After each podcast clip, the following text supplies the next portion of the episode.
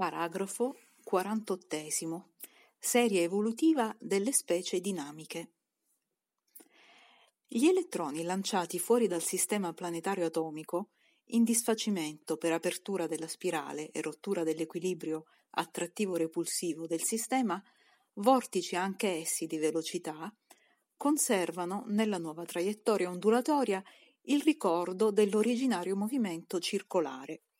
La dimensione spazio si moltiplica per la nuova dimensione tempo e abbiamo le nuove unità di misura dell'energia, lunghezza d'onda e velocità di vibrazione. Secondo queste unità potremo stabilire la serie evolutiva delle specie dinamiche. Vedemmo la genesi della gravitazione, protoforza tipica dell'universo dinamico e alcune sue caratteristiche.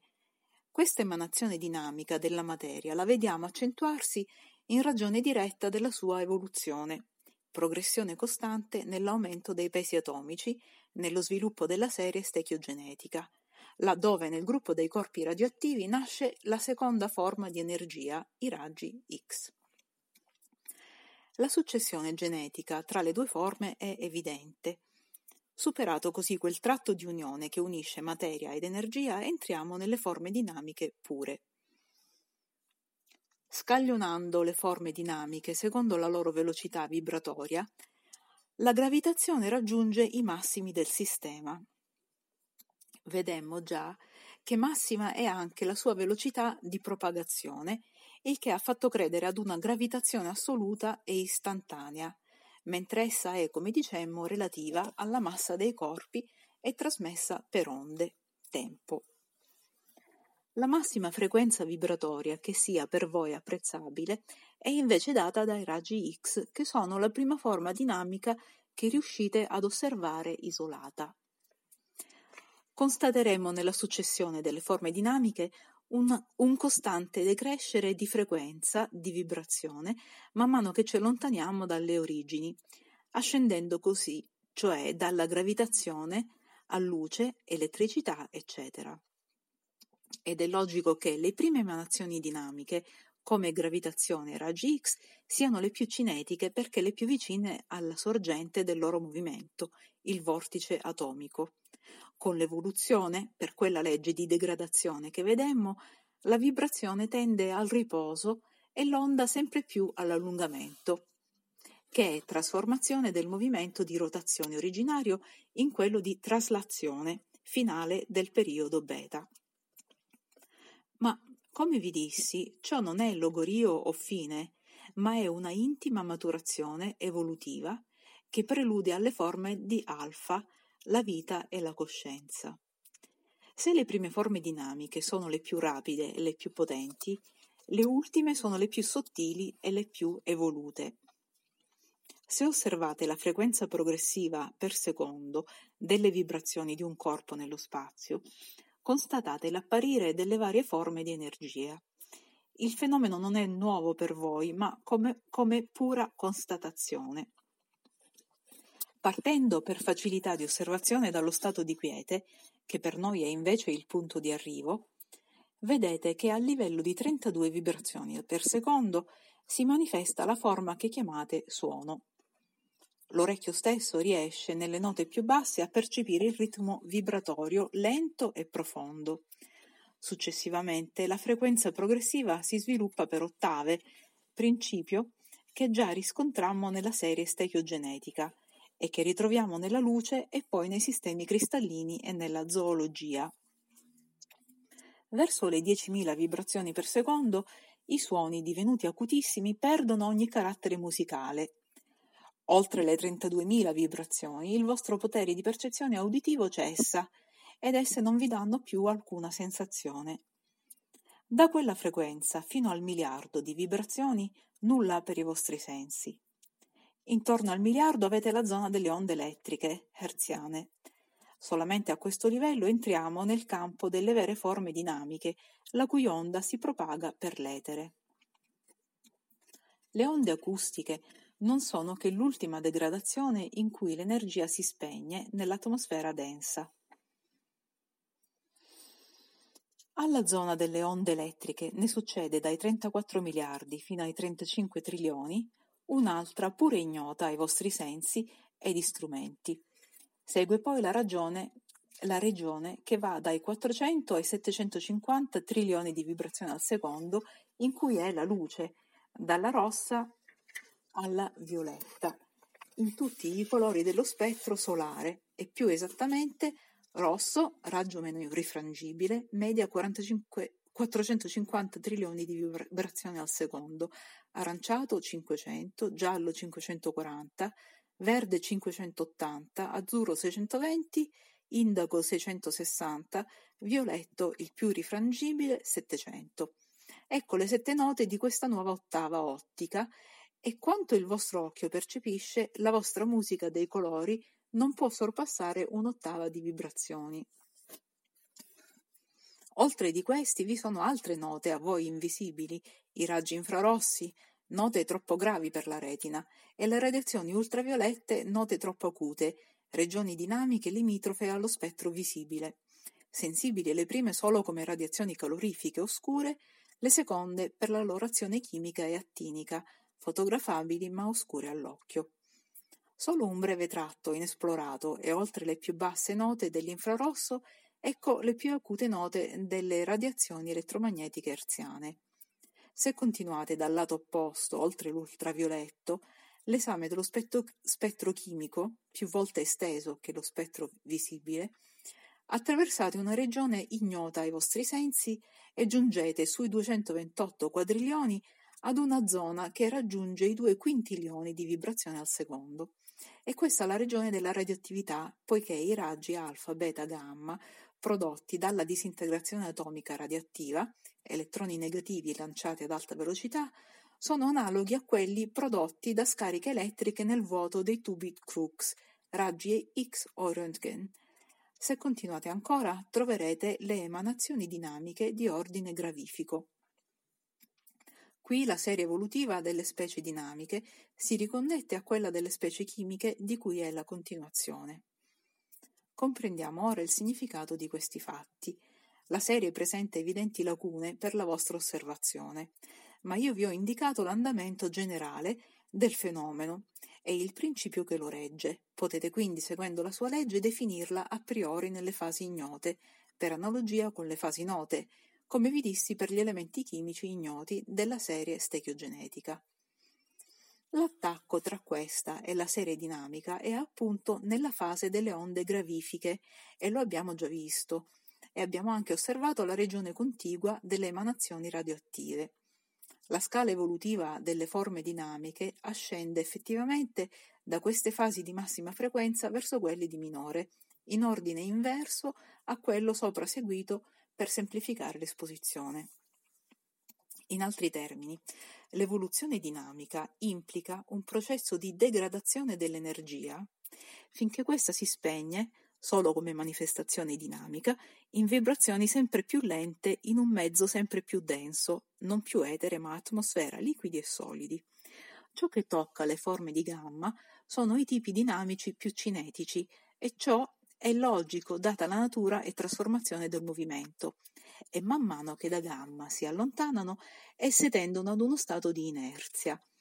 E anche ciò è logico dato l'esaurirsi, resistenza dell'ambiente e processo di diffusione, dell'impulso originario, degradazione. Sicché l'ordine evolutivo delle forme dinamiche è il seguente, tenendo conto solo delle regioni a voi note. Primo, gravitazione secondo radioattività, terzo radiazioni chimiche, spettro invisibile dell'ultravioletto, quarto luce, spettro visibile, quinto calore, radiazioni calorifiche oscure, spettro invisibile dell'infrarosso, sesto elettricità, onde herziane corte, medie e lunghe, settimo suono. Sette grandi fasi, anche qui, corrispondenti alle sette serie di isovalenze periodiche che nella scala stechiogenetica da S1 a S7 rappresentano i periodi di formazione ed evoluzione della materia.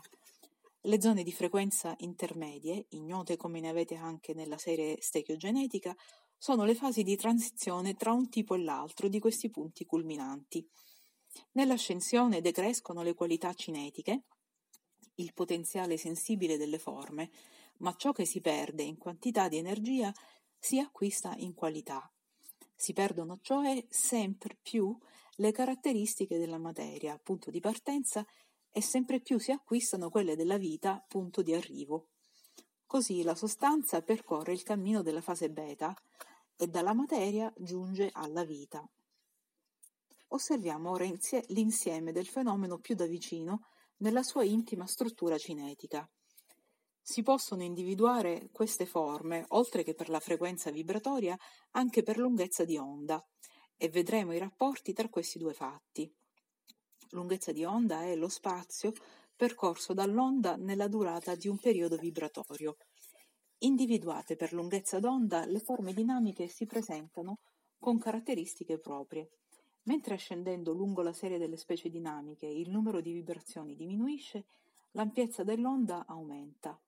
Così ad esempio, mentre nello spettro del violetto al rosso, dal violetto al rosso la frequenza decresce dai 700 ai 450 trilioni di vibrazione al secondo e decresce anche il potere di rifrazione, la lunghezza d'onda rispettivamente aumenta da 0,4 micron, zona violetto, ad 1 micron rosso. Limiti questi delle lunghezze d'onda delle radiazioni visibili. La lettera greca micron significa micron la lettera greca mi significa micron, cioè un millesimo di millimetro, e continua ad aumentare nella direzione dell'infrarosso e onde elettriche e a diminuire in quella dell'ultravioletto e raggi X. Se vi spingete sui 0,2 micron ultravioletto e superate l'estremo ultravioletto, incontrerete i raggi X. Ora i raggi X di maggiore lunghezza d'onda non sono che raggi ultravioletti e viceversa. Siamo sui 0,0012 micron. Continuando all'altra estremità della serie X trovate i raggi gamma, che sono i più duri e i più penetranti, generati dalla disintegrazione dei corpi radioattivi. Raggiungete così la lunghezza d'onda dei, di 0,0005 micron. Nella direzione opposta l'onda aumenta. Al di là dei raggi rossi, la zona di radiazioni invisibili dell'infrarosso va da una lunghezza di un micron a 60 micron e oltre. Dopo una zona inesplorata, appaiono radiazioni di lunghezza ancora maggiore, le onde hertziane, che vanno da pochi millimetri, migliaia di micron, a centinaia e migliaia di metri, come usate nelle trasmissioni radiofoniche. Questo inverso rapporto, cioè tanto la decrescente rapidità vibratoria come la progressiva estensione della lunghezza d'onda, rispondono allo stesso principio di degradazione dell'energia.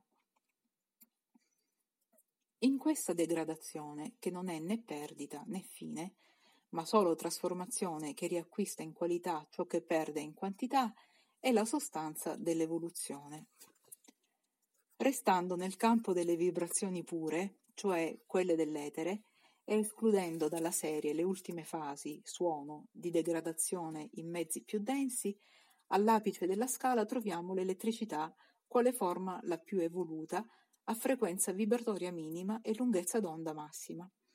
La frequenza di vibrazione si è rallentata, l'onda si è estesa, la potenza cinetica si è quivi smorzata in una zona più tranquilla.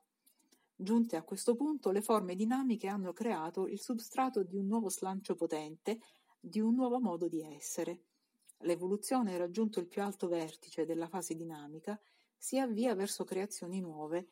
Da questa sua ultima specializzazione passa, per riorganizzazione delle forme individuate in unità multiple collettive, a specie di una classe più alta.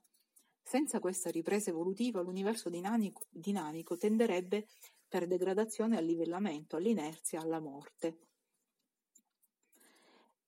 E questa sarebbe stata la sua fine se nel momento della più inoltrata degradazione dell'energia, ai primi segni di vecchiaia delle forme dinamiche, l'intimo lavorio compiuto, che nella sostanza non è degradazione ma maturazione evolutiva, non fosse utilizzato e le specie dinamiche, finalmente mature e pronte, non si organizzassero in individuazioni più complesse.